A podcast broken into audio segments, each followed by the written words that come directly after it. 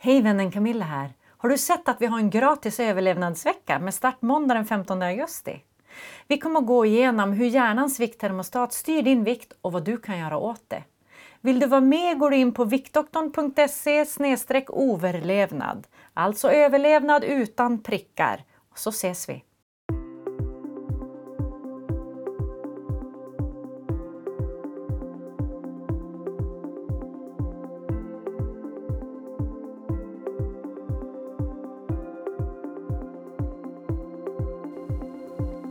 En sån som kan äta precis vad som helst men aldrig gå upp i vikt? Eller är du snarare den som tittar på när andra äter och äter och äter och ändå är så här äh, smala som räkor? I sådana fall är det här avsnittet för dig. Hej, det är jag som är Camilla. Det här är Alette, doktor Alette, doktorn i Viktdoktorn. Eh, och i den här podden, Din övervikt är inte ditt fel, så går vi igenom olika aspekter på just övervikt, det som kallas för fetma, vi kallar du kallar dig själv för tunnare tjockis eh, och så vidare och allt det eh, med väldigt, väldigt mycket kärlek. Idag så ska vi eh, titta närmare på det här med varför vissa kan äta hur mycket som helst utan att bli tjock. Eh, för det är faktiskt så, mm. eller hur? Det är så spännande. Det är sjukt spännande. Alright, så eh, om man om, man, om jag börjar med att göra en liten analogi, för att så här är det, om jag tittar på någonting tungt så får jag muskler. Det är inte sådär jätteroligt som kvinna, men jag, jag tröstar mig med att jag är väldigt stark. Eh, inte mentalt då, eh, det har en helt annan aspekt på det hela. Men att jag kan bära vad som helst. Men vissa kan ju verkligen äta och äta och äta. Eh, tonårspojkar till mm, exempel. Mm. Har vi varit med om det förr eller? Eh, mina bonusbrorsor de kunde ju äta typ tre manliga portioner. Eh, eller tre personer som är fullvuxen man. Eh, utan problem. Eh, mina bonussöner nu gör detsamma. Eh, vad handlar det om det här? Ja, det är så spännande. Och ehm, Ja, du sa att du var en sån som tittade på något tungt och gick upp i muskelvikt. Jag var en sån som tittade på något sött och gick upp i fetmavikt. Mm. Och, och, det handlar ju till stora delar om hur energieffektiva vi är. Mm. För Vi är så otroligt individuella människor och även om vi har en genmix som delvis överlappar varandra så har vi ju de gener som vi har. Och i min släkt så har vi många gener för att vara energieffektiva. Jag gillar det uttrycket energieffektiv. Det är som att eh, all energi som ni får i er behåller ni. Ja, väldigt praktiskt under hungersnöd. Mm, och för en eh, retoriker som jag så är det ju mycket mer positivt laddat ord än att säga att ni har fetmagener. Ja, nej men fetmagener, hur kul lät det? Alltså inte roligt alls. Nej, nej. nej. För, för, grejen är den att eh, forskare i Kanada har tittat på det här, risken att få övervikt eller fetma beroende på gener. Och har man många energieffektiva gener så har man 15 gånger så hög risk att utveckla fetma i vuxen ålder. 15 gånger? 15 gånger, det är ganska mycket. Det är 5, 10, 15 gånger. Ja. Jag är väldigt tacksam över att jag inte har de generna. Ja, och de här samma forskarna har också visat att eh, ehm, den vikt individen själv kan påverka om individen har en övervikt på någonstans 20-30 kilo. Det är ungefär 3-5 kilon som man kan påverka själv med pannbenet. Resten kan vi inte påverka själva och, det är egentligen ett helt annat avsnitt. Jag tror nästan att vi har haft det ja. avsnitt. Gå tillbaka på viktdoktorn.se podden så hittar du allt som vi har publicerat hittills. Mm. Och jag minns min mamma har återberättat en liten incident från, från min barndom jättemånga gånger. Det var att vi var bortbjudna på en en av hennes vänners stuga. Och, eh, och de var där, eh, mamma och väninnan, och det var utan pappor, det var bara barn och mammor. Och den här mamman, hon var i och för sig rökare, vilket förmodligen kanske brände lite mer kalorier för henne. Men hon var smal och snygg och åt i princip oavbrutet och i mitt tycke helt fel, eller mammas tycke då. Jag var liten den gången. Och då säger den här kvinnan till mamma, nej men du måste vara en sån person som bara äter när ingen ser på. För de satte sig ner och åt frukost och då åt den här väninnan kanske fyra gånger så mycket frukost. Och så gick det till över hela dagen. Hon åt och åt och åt och åt och mamma knappt petade i maten. Men min mamma och jag vi delar ju samma energieffektiva gener och den här kvinnan hon verkade ha ont om sina energieffektiva gener. För hon fortsätter leva så här och äta och njuta och unna sig hela livet det är först nu när hon har passerat 70 som hon har faktiskt blivit överviktig. Men alltså jag känner igen det där med ganska många av mina eh, tjejkompisar att det var inte förrän de kom in i klimakteriet som de överhuvudtaget behövde bry sig om vad de skulle äta. Och som faktiskt också helt plötsligt kände att nu behöver jag eh, 0,5 liter eh, Häagen-Dazs. Vilket de inte hade behövt tidigare. Eh, att det, liksom, det händer olika saker med vår kropp beroende på ålder också. Mm, det gör det. Och eh, det verkar vara så att människan blir mer och mer energieffektiv ju äldre vi blir. Mm. Vilket man skulle kunna dra en parallell till att om det bara fanns en begränsad mängd mat så ville man naturligtvis ge maten till barnen eller de yngre och att de som var äldre skulle klara sig på en mindre mängd mat, vilket ju egentligen är väldigt smart. Alltså du menar att vi eh, biologiskt har typ en, en klocka som säger att nu när du har passerat en viss tid eh, så kommer du inte att behöva lika mycket energi för att spara energimängden till flocken, till de som verkligen behöver det, de som kommer i nästa generation. Ja, det verkar vara så. Spännande. Och, eh, och det innebär ju då att vi som inte lever i stenålderstider och har gott om allt smaskigt, både vin och godis och allt mat som vi vill ha.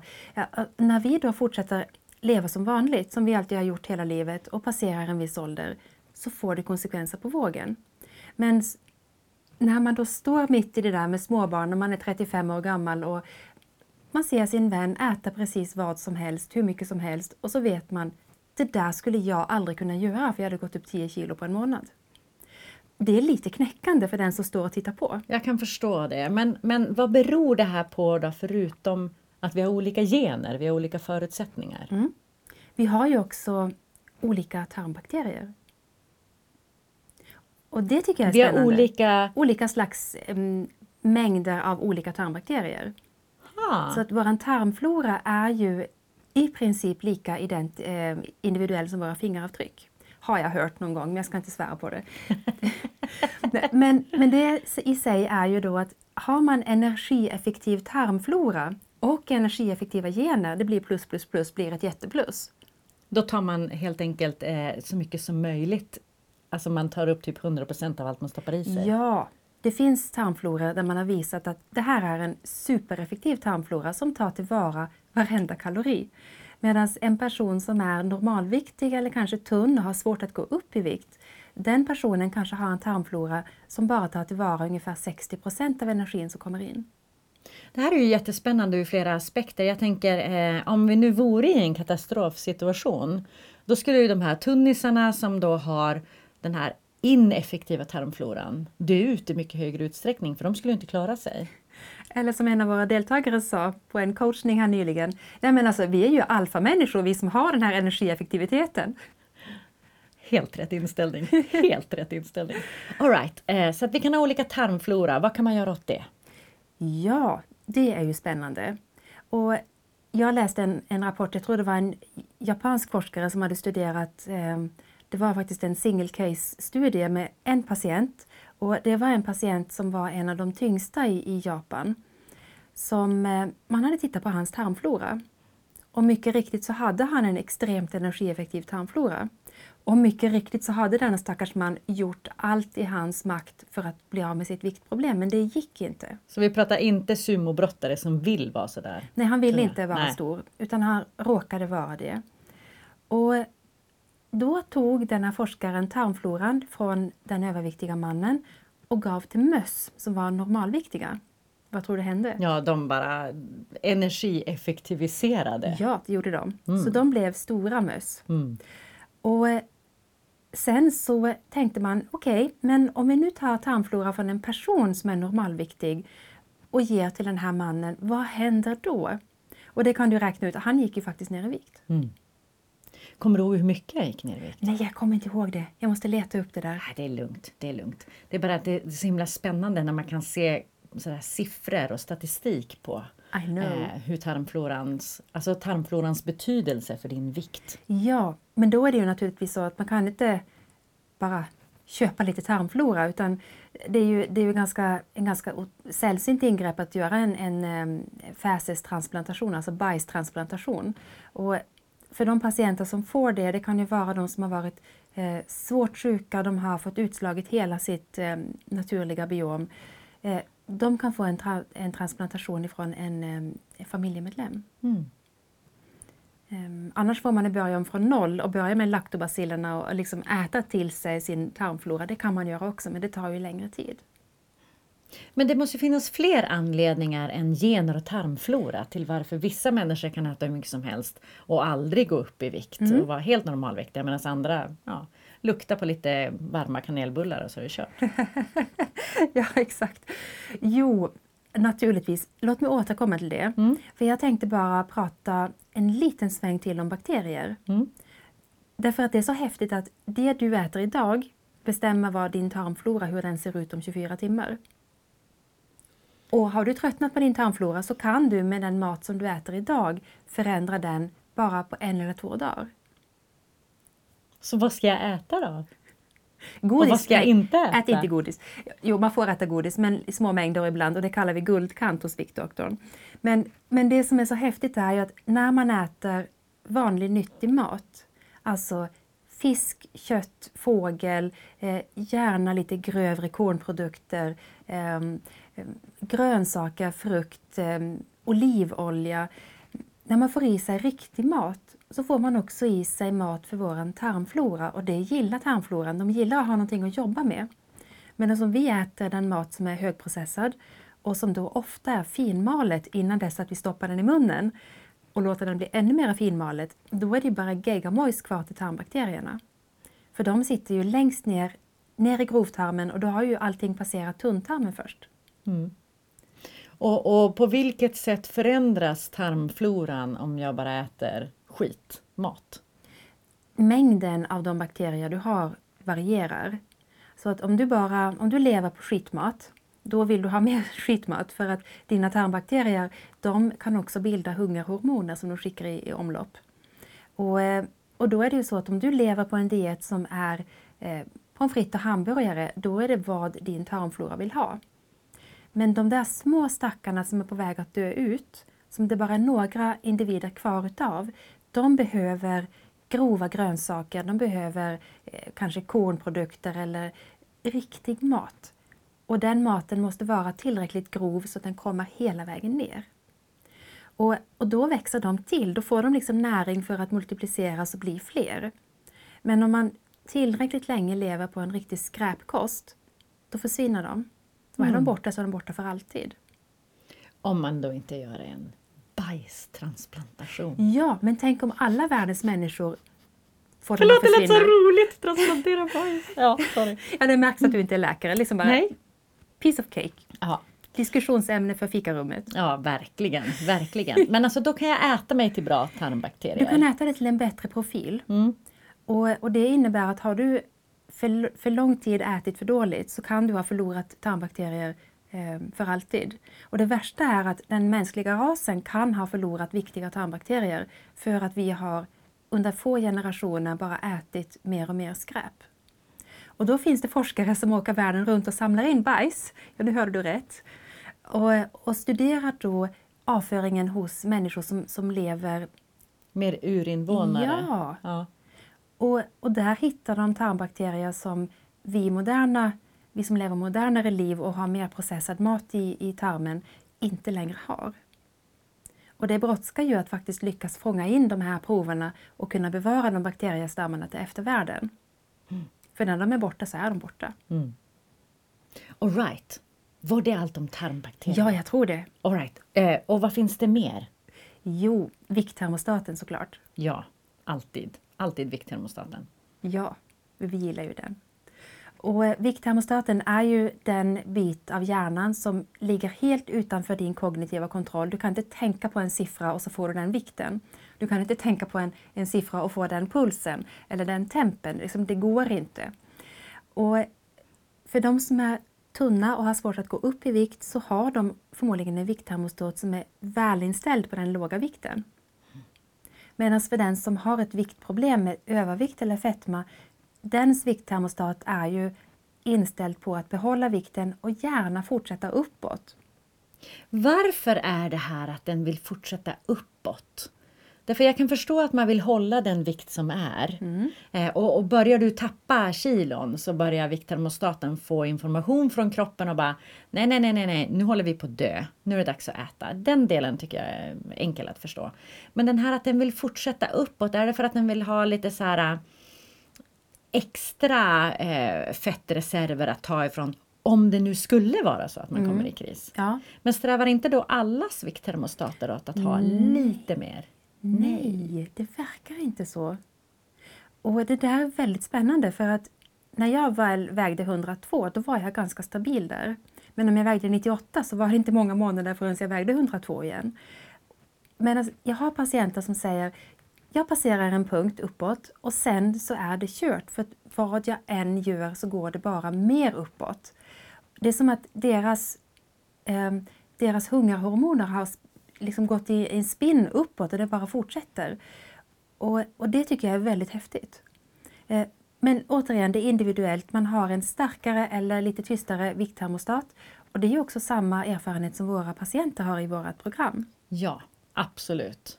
Och vad är det du brukar säga till dem för att det här ska du tänka på för att lugna din vikttermostat? För det är det det handlar om. Ja. Att den ska känna att nej, men du håller inte på att dö. Nej, för vi håller inte på att dö. Och vi Nej. vet ju det, att vi inte håller på att dö. Det är bara det att vår himla överlevnadshjärna fattar inte det. För den är kvar på stenåldern. Så jag säger till dem, lyssna inåt. Och det kan vara lättare sagt än gjort. För att det finns ingen överviktig som inte gärna skulle vilja lyssna lite bättre, men Man vet kanske inte ens vad man ska lyssna efter. Nej. Och när de då sätts igång på ett läkemedel som sänker vikttermostaten och vi jobbar med dem parallellt, då brukar jag säga så här, lägg upp en vettig portion och så njuter du av den. För vi, vi har inga dietlistor hos oss. Nej, för dieter funkar inte. Det är därför det kommer nya hela tiden. Mm. Eh, en annan sak som jag vet att du säger ofta det är just det här att ät lite långsammare. Ja, och när de då har ätit sin portion och då försöker man ju äta den långsamt, men det vet ju både du och jag att man äter i den takt man äter. Och är det så att man har ätit sin mat på 10 minuter, ja men det är jättebra. Klarar man 20 så är det ännu bättre. Klarar man bara 5 då har man förmodligen jobbat inom skolan eller sjukvården. Ja, väldigt korta luncher. Men man ska ändå vänta i minst 20 minuter, eller hur? Ja, innan du tar mer mat. Och är det så att du tar mera mat, ja men då ska du ta lite mer protein, inte mera av den jättegoda potatisgratängen eller vad det nu som var tillbehöret. För att proteinet håller dig mätt längre. Kolhydraterna är ett, ett gott tillbehör, men det är ett tillbehör. Mm. Och det tar 20 minuter innan hjärnan har fått all information den behöver för att förstå att jag har ätit tillräckligt. Ja. Och då kan vikttermostaten antingen viska det eller vara väldigt tydlig. Man kan bli tvärmätt om man har en vikttermostat som är tydlig.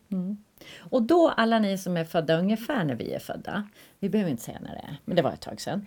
Eh, vi fick ju höra av våra föräldrar, eller jag fick höra jättemycket av min mamma att eh, barnen svälter i Afrika så det är bara att äta upp på tallriken. Men vår rekommendation är ju faktiskt precis tvärtom. När du är mätt, då slutar du oavsett hur mycket du har på tallriken. Ja, precis. För det är så också man lär sig att lyssna på vikttermostaten. Ja. För om du eh, äter vanlig nyttig mat och inte trycker i dig en massa kolhydrater eller rent socker, för då kan vikttermostaten bli lite döv för de hormoner som heter leptin, Mm. jag lär mig, jag lär mig, eh, som skickar signal att nu har du faktiskt ätit tillräckligt. Om den inte hör leptinerna så kommer den ju att fortsätta säga åt dig att äta. Så det är också en sak att tänka på. Ja. Och eh, det här är ju detaljer som vi jobbar ganska intensivt med i programmet. Ehm, och eh, det som är så härligt är ju att när människor börjar höra sin vikttermostat så säger de Åh, det här är så underbart. Alltså jag tänker inte på mat jämt. Jag äter min mat och så njuter jag av den och så känns det bra.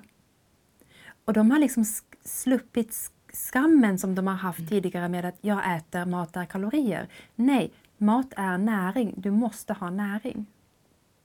Exakt. Eh, så att eh, varför kan andra människor äta hur mycket som helst? Det beror på deras gener, det beror på deras tarmbakterier Ja. och det beror på eh, hur deras vikttermostat är inställd. Ja. Är det någonting mer vi vill skicka med våra tittare och lyssnare idag?